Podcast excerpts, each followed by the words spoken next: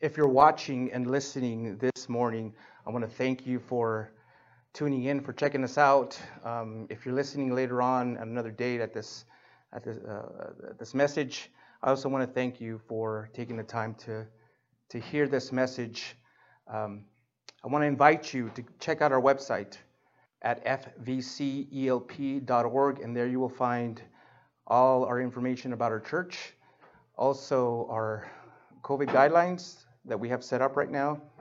Our past sermons are on there. Well, there's a link to the SoundCloud and to the iPod or iTunes podcast, and also on YouTube. If you have any comments, questions that you want to send us, obviously, if you're watching this live, you can send those through either Facebook or on the bottom of the YouTube video. If you have any prayer requests, you can send those on our website. We don't have a formal offering, but if you're able to, we have a box back there that you can definitely give your tithe and offerings. Also, PayPal. We have a PayPal link on our webpage, and you can do it that way there. But keep in mind that when you are giving through PayPal, PayPal does take a small percentage of that amount. So I just want you to be aware of that. But it's completely safe. With your financial contributions and help and tithes and offerings, we can keep our doors open, especially around this time when our attendance fluctuates. There's one more thing I wanted to mention before I start with today's message. When it comes to your discussions with others about the state of affairs in this country, I just want you to keep something in mind. You know, what is your message? Is it a message of love, unity? Is it a message of the gospel that brings people together? Or is it a message of division? Is it a message of hate, anger? All these things, just to let you know, aren't in line with the Spirit of God. And we have to remember that even at our angriest, even when we're confronted with people that maybe hate us, we have to continue to love them. We're called to love them. I felt that was important to say because different types of discussions out there, and people, families, and friends are being divided because of them. So just keep that in mind, you know, when you're having these discussions and conversations. What is your message? Is it one of love, or is it one of division? So with that, I'll go ahead and begin with today's message. In the passages that we're going to be covering today, we'll be resuming Jesus' message about the events leading up to his return that we began to talk about last week. As I do, though, I want to remind you that this was a message given to Jews by a Jew about the future of the Jewish nation. However, just like last week, I'll be sharing a few things that are applicable to us as Christians today. So as we close out this chapter, I hope these three things will be clear. Jesus Christ will be coming back. His word is true and will come to pass. And number three, believers must always remain alert and be ready for his glorious return. In other words, know the signs and be ready.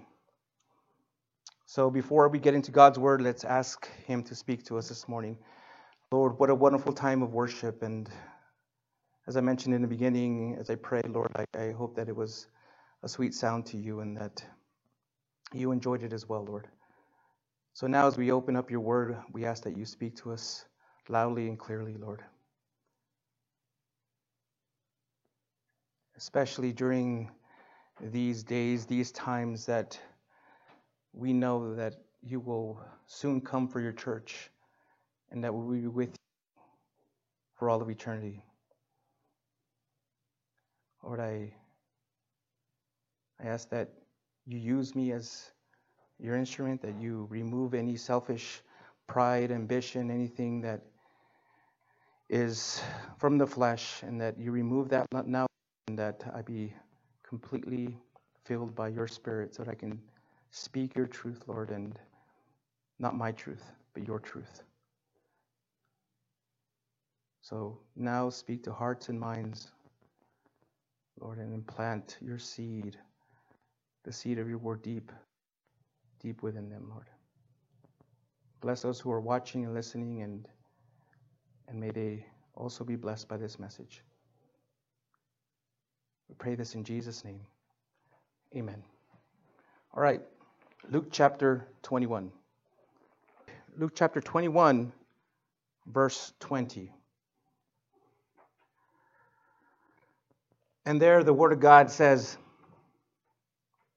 "When you see Jerusalem surrounded by armies, then recognize that the desolation has come near.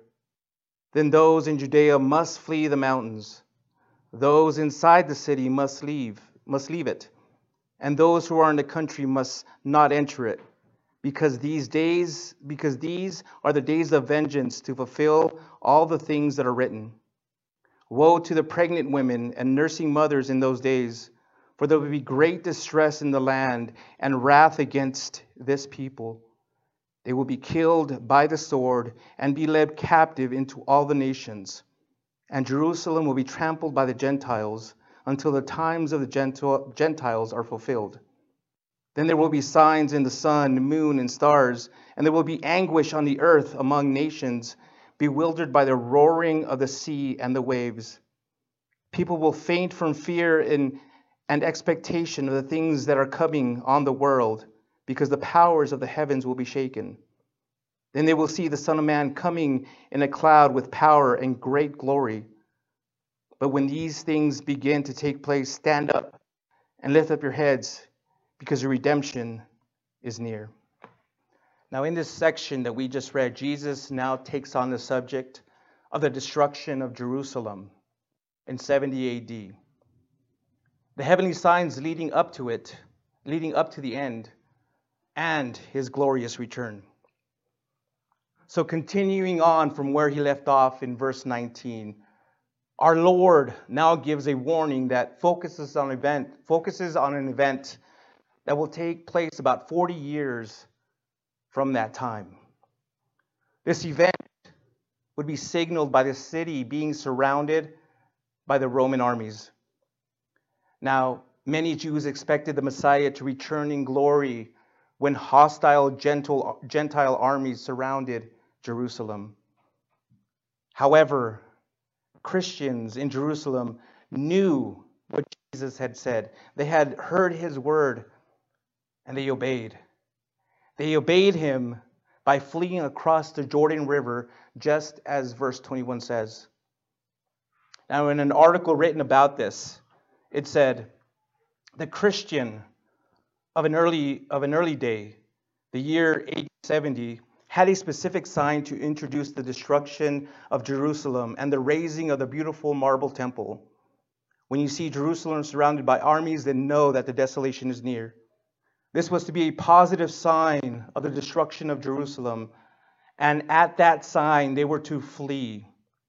Unbelief argued that with a besieging army outside the walls, escape would be impossible. But God's word never fails. The Roman general withdrew his armies for a short season, thus giving the believing Jews the opportunity to escape. This they did, and went out to a place called Pella, where they were preserved. Now, furthermore, Jesus issues this strict warning. Those who are in that country must not enter it. In other words, any attempt to re-enter the city at that time would be fatal. So why would God allow this to happen to David's city, to his holy city? Well, he tells us why in verse 22. "For these are the days of vengeance, that all things which are written may be fulfilled." You see, prior to this, Jesus had pointed out how Jerusalem rejected and mistreated the prophets, and that they'd also reject and kill the beloved Son. He showed how the city's religious leaders practiced their religion to enrich themselves, and that turned the temple worship into big business. He also reminded them how the prophets warned them over and over again what will happen to a disobedient and sinful Jerusalem.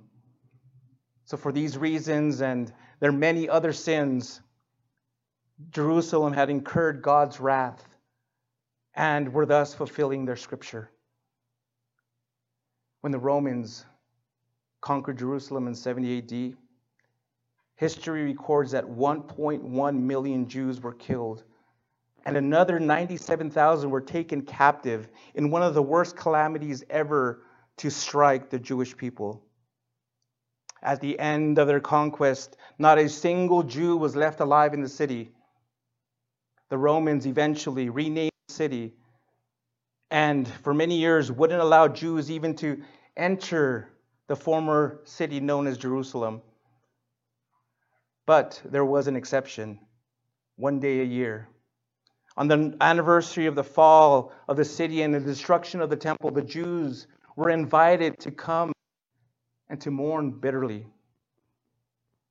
So, because of the devastation that will occur, Jesus then issues yet another heartbreaking warning to the most vulnerable people of that society.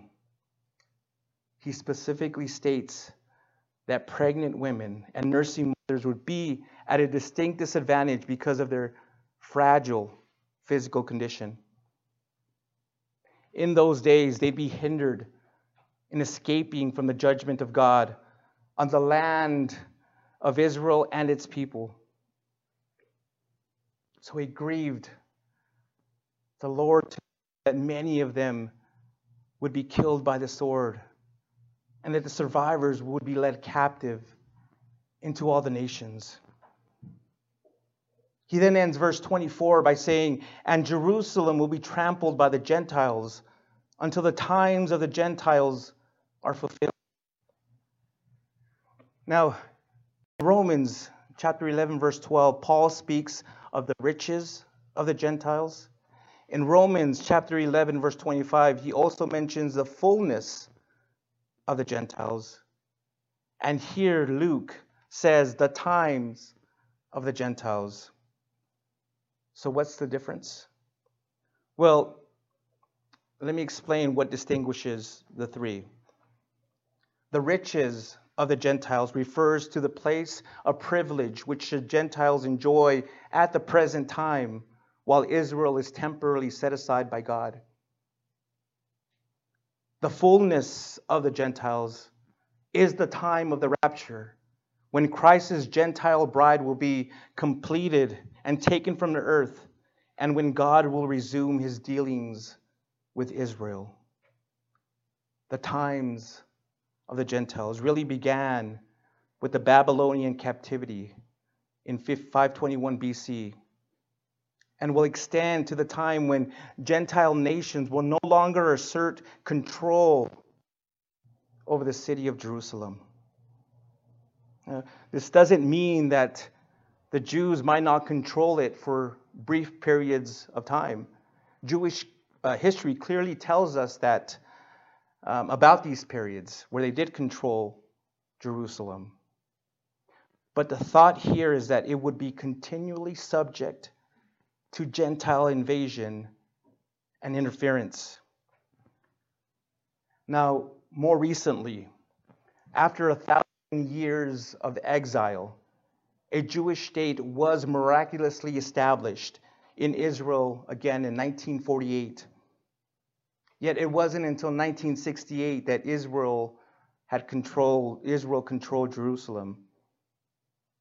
Nevertheless, even though Israel exists as a nation today, the city of Jerusalem, the city itself that we're talking about here, is split in half. The Jews control one half and have yielded the rule and the administration to the other half to Gentiles, to the Palestinians, which would include the entire area of the Temple Mount, where the temple in Jesus' day once stood. So what does this all mean? Well, it can be argued that prophetically speaking, Jerusalem is still being trampled by the Gentiles. Now, in many respects, what Jesus said about Jerusalem destruction may be a dress rehearsal for what will happen when Satan vents his anger on Israel and the believing Gentiles during the second half, the last half of the tribulation. Now, I touched on this briefly last week, but if you really want some more details about this, I would recommend reading Mark chapter 13, verses 14 through 23, and Revelation chapter 12, verses 7 through 17. And it seems to me that at that time, at that second half of the tribulation, it's going to be a time of unprecedented turmoil that may pale in comparison to anything that the Jews ever experienced in their history. So far, our Lord has told the disciples when the temple would be destroyed and what signs would point to the end of the age. In the next paragraph that we read, he tells them about his own coming at the end of the tribulation period. In verse 25, Jesus seems to revert to what he described back in verse 11, but is more specific about the heavenly signs that will lead up to the end times, using language from many Old Testament passages. He says that there will be signs in the sun, moon, and stars. Now, this possibly refers to eclipses, comets, and shooting stars. Such signs will be clearly visible and may be much more spectacular than what we're currently used to seeing. But that they're going to be so spectacular that they will fill the earth with anguish or fear and a sense of being trapped with no place to escape. Also, the nations of the entire planet will find themselves bewildered by the roaring of the seas and the waves. Upon seeing all this, he then says, people will faint from fear and expectation of the things that are coming on the world, because the powers of the heavens will be shaken. What I find shocking is that according to Revelation chapter 9, verses 20 and 21, and chapter 16, verses 9 through 11, that even during that time and that anguish and all these spectacular things that they see in the sky, in the heavens, people will still choose not to repent of their sins and turn to God by faith. Here's what Revelation chapter 9, 20 and 21 says. The rest of the people who were not killed by these plagues did not repent of the works of their hands to stop worshiping demons and idols of gold, silver, bronze, stone, and wood, which cannot see, hear, or walk. And they did not repent of their murder, their sorceries, their sexual immorality, or their thefts. There's hope. There's hope for those saints who survived and endured all the chaos and calamity of the tribulation. The Savior says that in verse 27 that they will see the Son of Man coming in a cloud with power and great glory. Again, remember that the church has been raptured, and for the first half of the tribulation there's going to be peace, there's going to be all kinds of good stuff happening, but people will still come to know Christ. Not in the same power as we're living in now, but still people will come to believe in him and trust in him. Especially, there's going to be an emergence of Jews finally seeing and understanding that Jesus was the Messiah. So, again, those who have survived the entire tribulation, they will see the Son of Man coming in a cloud with power and great glory. And in that moment, all the earth will see him. For those who rebelled against him, there will be greater fear and consternation because of the judgment that awaits them. But again, those who persevered and kept the faith, they will stand up and lift their heads because their redemption has come at last. Persecution will be over, and dying for Jesus' name will come to an end when the Redeemer finally returns in his full glory. No longer will they. Now they'll see with their own eyes the Redeemer, their Savior, and their King, coming to judge and establish his kingdom on earth.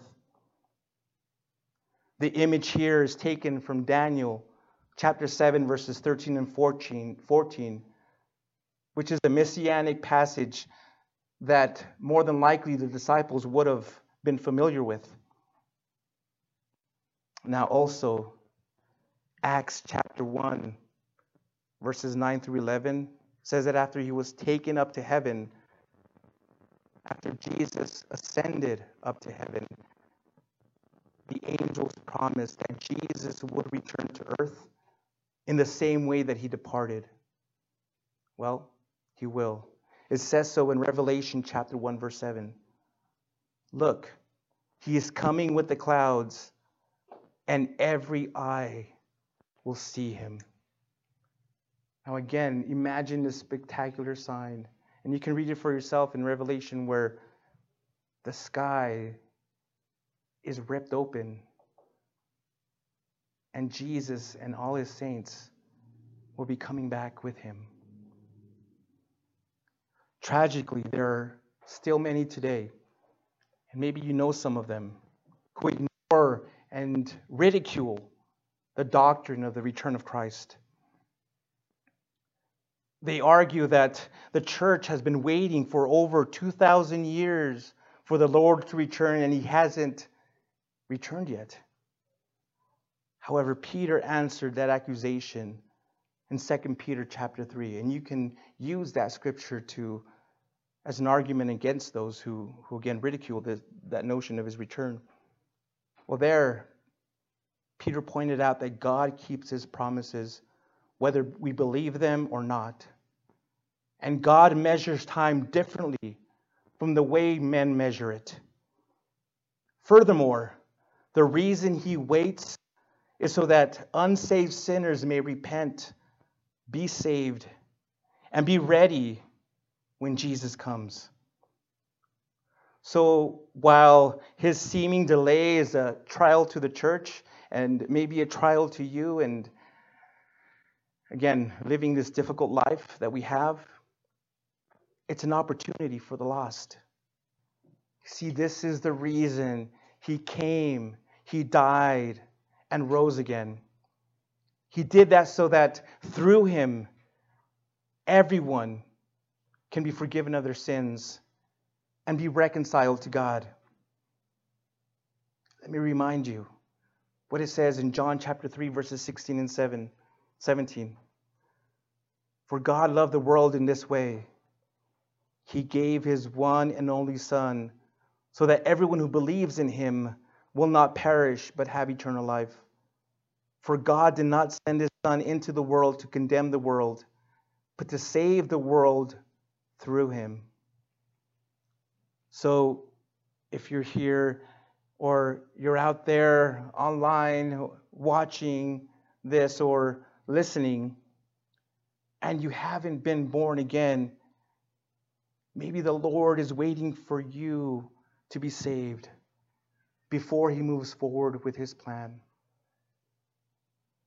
Maybe again, he's giving you opportunities and opportunities, and right now he's giving you another opportunity to come to him and be saved. Well, don't squander it.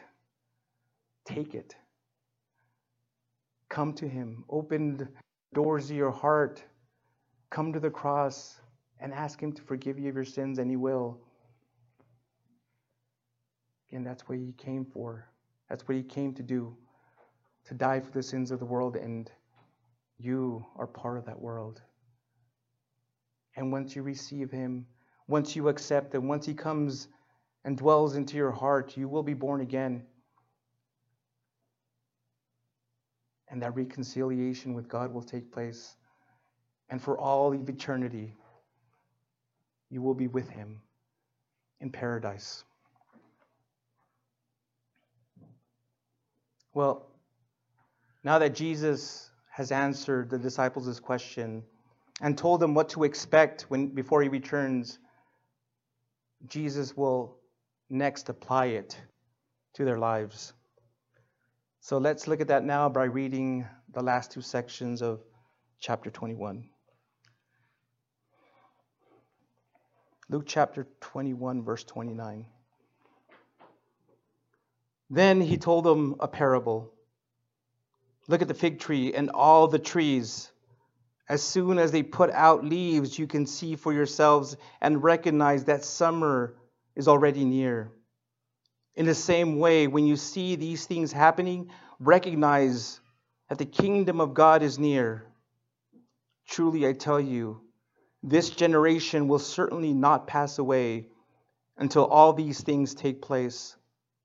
Heaven and earth will pass away, but my words will never pass away. Be on your guard, so that your minds are not dulled from carousing, drunkenness, and the worries of life, or that day will come on you unexpectedly, like a trap. For it will come on all who live on the face of the whole earth. But be alert at all times, praying that you may have strength to escape all these things that are going to take place, and to stand before the Son of Man. During the day, he was teaching in the temple, but in the evening he would go out and spend the night on what is called the Mount of Olives. Then all the people would come early in the morning to hear him in the temple. Now the Mount of Olives will play a more significant role as we start to close out this chapter. But in these last two paragraphs of this chapter, the Lord applied the message that he just shared to their hearts, to the disciples' hearts, by giving them two closing admonitions. Recognize and be alert. Some of your translations may say to know and be watchful. So beginning in verse 29, Jesus resorted to his favorite teaching method to try to prepare his disciples for the end time. Now in the Bible, the fig tree is often an image of Israel. So when Israel became a nation in 1948, many interpreted this parable to mean that it was a sign of the Lord's imminent return. But Luke also added, and all the trees, in verse 29, suggesting that more than one nation will be involved. Now, some have suggested that perhaps Jesus was saying that the rise of nationalism around the world will be the thing to watch. For example, in the last 50 years, we've seen a bunch of new countries and new governments emerge. And just recently, some, like Britain, have regained or are wanting to regain their national sovereignty. So it definitely could be argued that other nations besides Israel would be signs of the Lord's glorious return with his church to this world.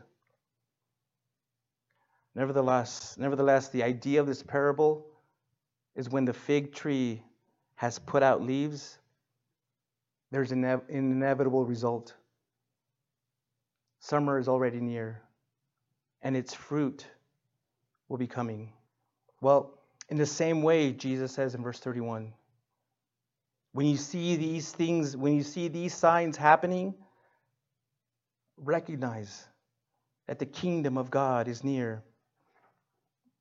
The emphasis here is that believers recognize what's going on and know that God will always keep his promises.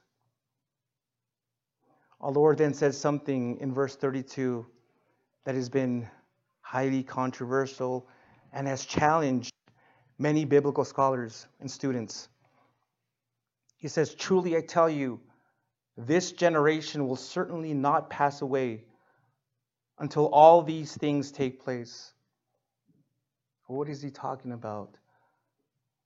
A debate is centered around who is referring to by this generation. The three main arguments are these. Argument number one, some feel that he referred to the generation living at the time he spoke these words, and that all things will be fulfilled at the destruction of Jerusalem. But the problem with this argument is that Christ didn't return in a cloud with power and great glory. Argument number two. Others believe that this generation refers to the people living when these signs begin to take place, and that those who live to see the beginning of the signs would live to see the return of Christ. This would mean that all the events predicted would happen within one generation. So this could be a possible explanation. Argument three. A large number have also said that this generation possibly refers to the Jewish people in their attitude of hostility to Christ. This argument here is that the Lord was saying that the Jewish race would survive, scattered yet indestructible, and that its attitude toward him would not change through the centuries. So looking at these three arguments, I would suggest that perhaps the last two are more than likely correct. In general, though, Jesus was assuring his disciples that in spite of all the difficulties Israel would endure, it would be protected by God and would never be destroyed. Now, regardless of how the disciples would have interpreted verse 32, when it's combined with what he said next in verse 33, one thing is absolutely certain. Heaven and earth will pass away, but my words will never pass away. In other words, God's word can be trusted above everything else on earth. What God has said will happen, and the signs that he gives will come to pass. Who else in the entire history of mankind could ever truthfully say this? But Jesus could, because his words were the very words of God. Listen to what he said in John chapter 14, verses 10 and 11. "The words I speak to you, I do not speak on my own. The Father who lives in me does his works. Believe me that I am in the Father and the Father is in me." So, if the truths he teaches are true, and not just parts of it, but all of it, if everything he says is true, then his demands for obedience must be obeyed. And those who don't will face the consequences of his judgment. It's very easy for people to just pull out certain passages and of what Jesus said, certain words, and use it for their advantage and disregard the rest of it.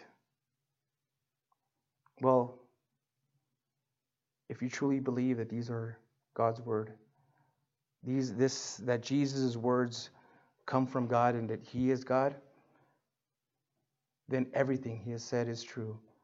Not just the pieces that you want it to be true, but all of it, even the parts and pieces you don't like. His truth is the truth. So it must be obeyed. And again, those who don't will face the consequences of their disobedience. Well, now that he's given his first admonition to recognize, in the last section of this chapter, he gives his second admonition to be alert. But before we go through it, it's again important to remember that both admonitions apply not just to the disciples, but also to God's people in every age. However, they will have more significance for Jews during the tribulation period. Well, this admonition begins with a command from the Lord, be on your guard. Here he gives an ethical commandment for his followers to be sure that they prepare themselves for the days to come. He then tells them two things that will easily distract them and keep them from being prepared for his return. And again, this is something that we can apply to ourselves too, as we wait for the rapture, our rapture. The first of these are carousing and drunkenness. In other words, drunken parties. Some will translate carousing as the hangover after. You see, the easiest way for the minds of people to be dulled, to be anesthetized, to not think of Jesus and his return is through the consumption of alcohol and drugs. So the warning for us here is excess drinking will dull your mind. It will prevent you from thinking and preparing yourselves for his coming, or when he comes for us.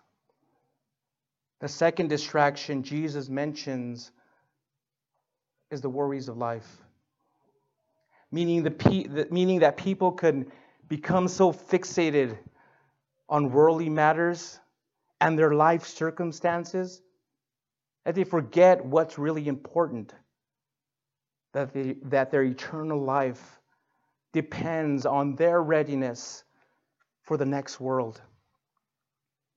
Those caught up in these distractions are warned that if they're not ready, they will miss the signs of his return, and the day will come on them unexpectedly.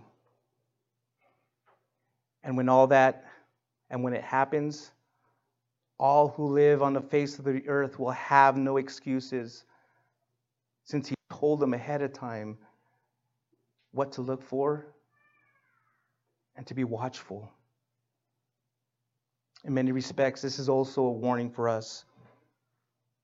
You see, it's so easy for us to get weighed down with the worries of this life and the temptations of the world and of the flesh. During difficult seasons of life, it can be tempting to give up, to just throw your hands up in the air and just start living like the unsaved world. Here we're told that one of the best ways to avoid this is by guarding ourselves from anything that will distract you from his promise to never leave you or forsake you. It says in Isaiah chapter 40, verse 31, those who trust in the Lord will renew their strength. They will soar on wings like eagles. They will run and not become weary. They will walk and not faint. Every single believer, all of you who are maybe listening and watching, who are hurting physically or emotionally, who have gone through the ringer, have been abused by the world, have been abused by people, you will indeed be healed and be freed incredibly. It might be tonight. It might be this week. It might be this year. Or it might be in heaven. But God's promises to you will be kept perfectly if you don't lose sight of the big picture. Now in verse 36, Jesus ends his entire message emphasizing not knowledge, but action.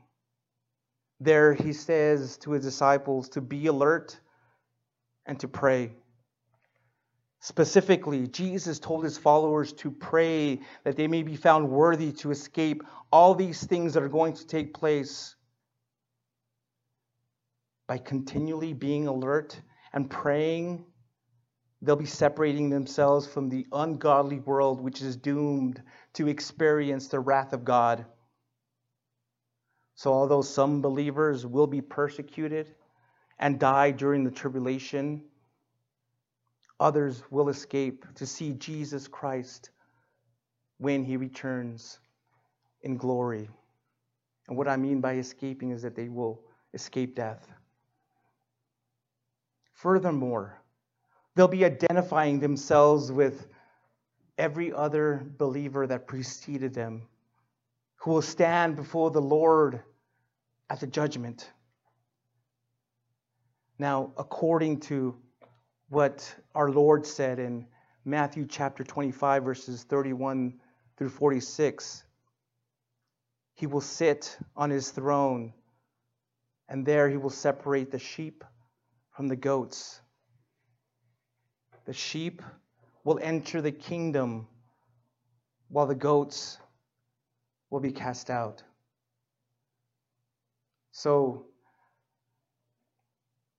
let me ask you, will you be counted among the sheep or the goats? It's never too late to come to the Lord and ask for forgiveness. Well, the good news in Jesus is that born-again believers won't have to go through this calamity that is coming. At the rapture of the church, he will take as many as are ready before this calamity begins.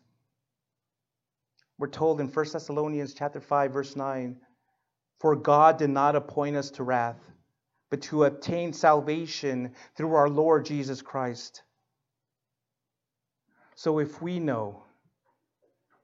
you know that the Lord can come and take us home at any moment, it behooves us to be faithful, obedient, and ready.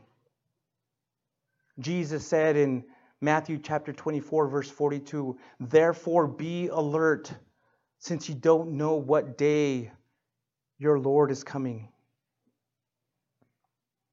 Well, in the final two verses of this chapter, Luke added a note to inform the reader of the situation in which Jesus found himself during these days of opposition and teaching.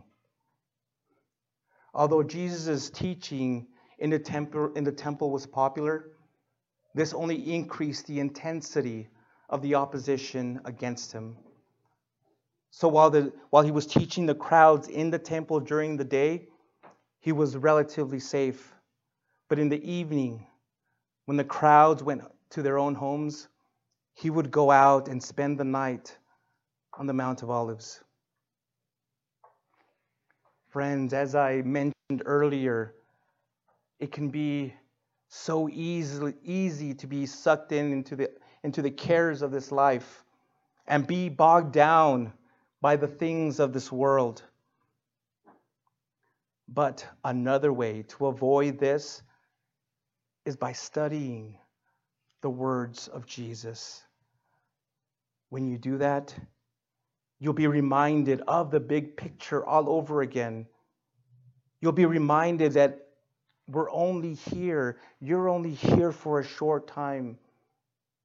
And you'll be reminded of eternity. So be like those in this final verse. Come early to hear him and be reminded of heaven all over again. Ladies and gentlemen, before I close this out in prayer, let me just mention a few closing remarks about Luke chapter 21. It has been 2,000 years, and no generation has yet seen the signs of the last times. Some of you have probably considered that maybe it's time to give this up, and to look elsewhere for truth about nature, endurance, and the end of the universe. Well, Luke chapter 21 shows us that Jesus was well aware of this temptation. He constantly warned us to be alert and to pray, not to be led astray by doubters. We're to be faithful in watching as the widow was giving. The first signs have happened. Jerusalem has been destroyed and occupied. So now that these have begun, we can expect the other signs to follow quickly. So quickly that we will not have time to change our mind. So our preparedness now determines our place in God's kingdom at the end. A reason may say, forget it. But faith says, trust him. The kingdom is coming. Until then, recognize the signs. Be alert at all times and continually pray that God will give you the strength to endure every trial of life. Now, at this moment, I want to speak to those that have never given their lives to Jesus Christ, that have never placed their trust in him, have never surrendered your life to him. Again, we don't know. No one but God knows when he will come and take us with him in the air, when we'll be raptured. But I tell you this, you do not want to be living. You do not want to be left behind.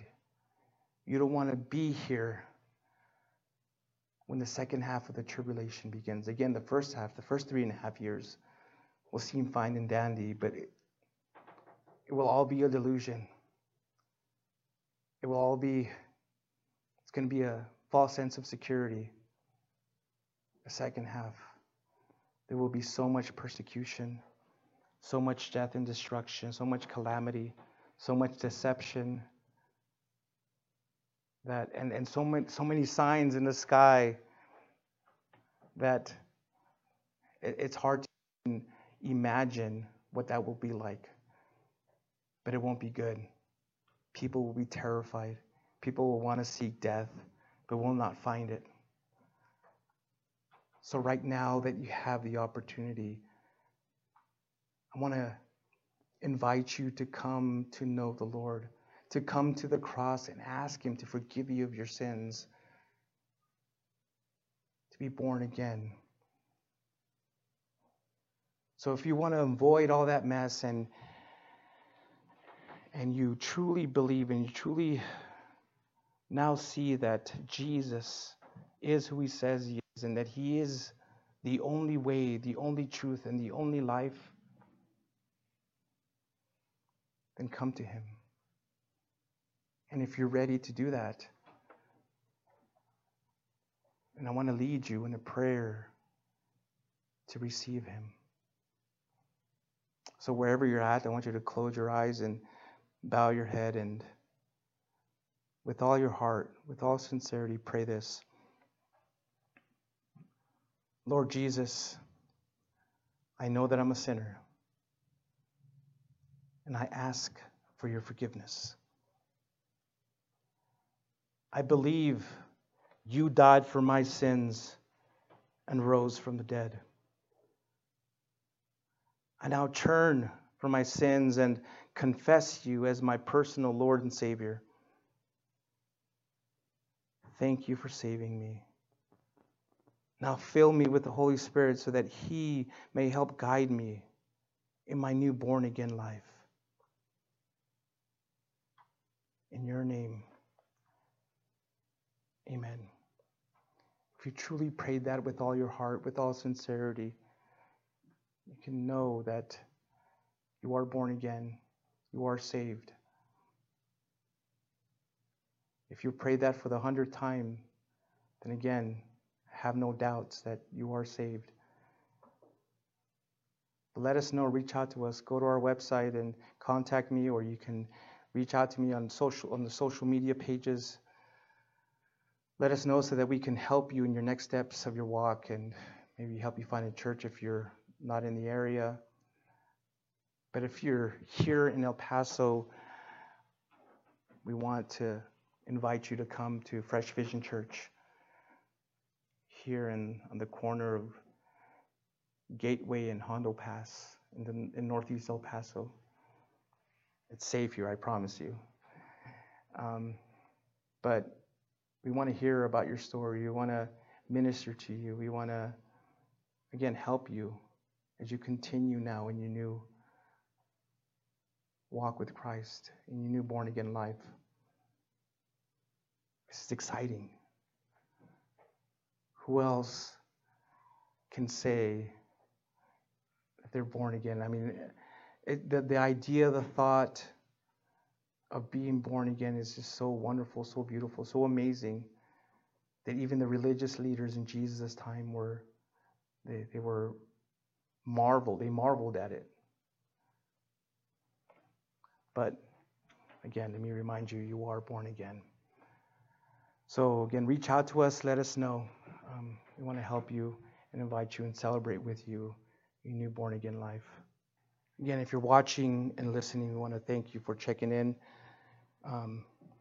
Join us again next week as we continue on to chapter 22.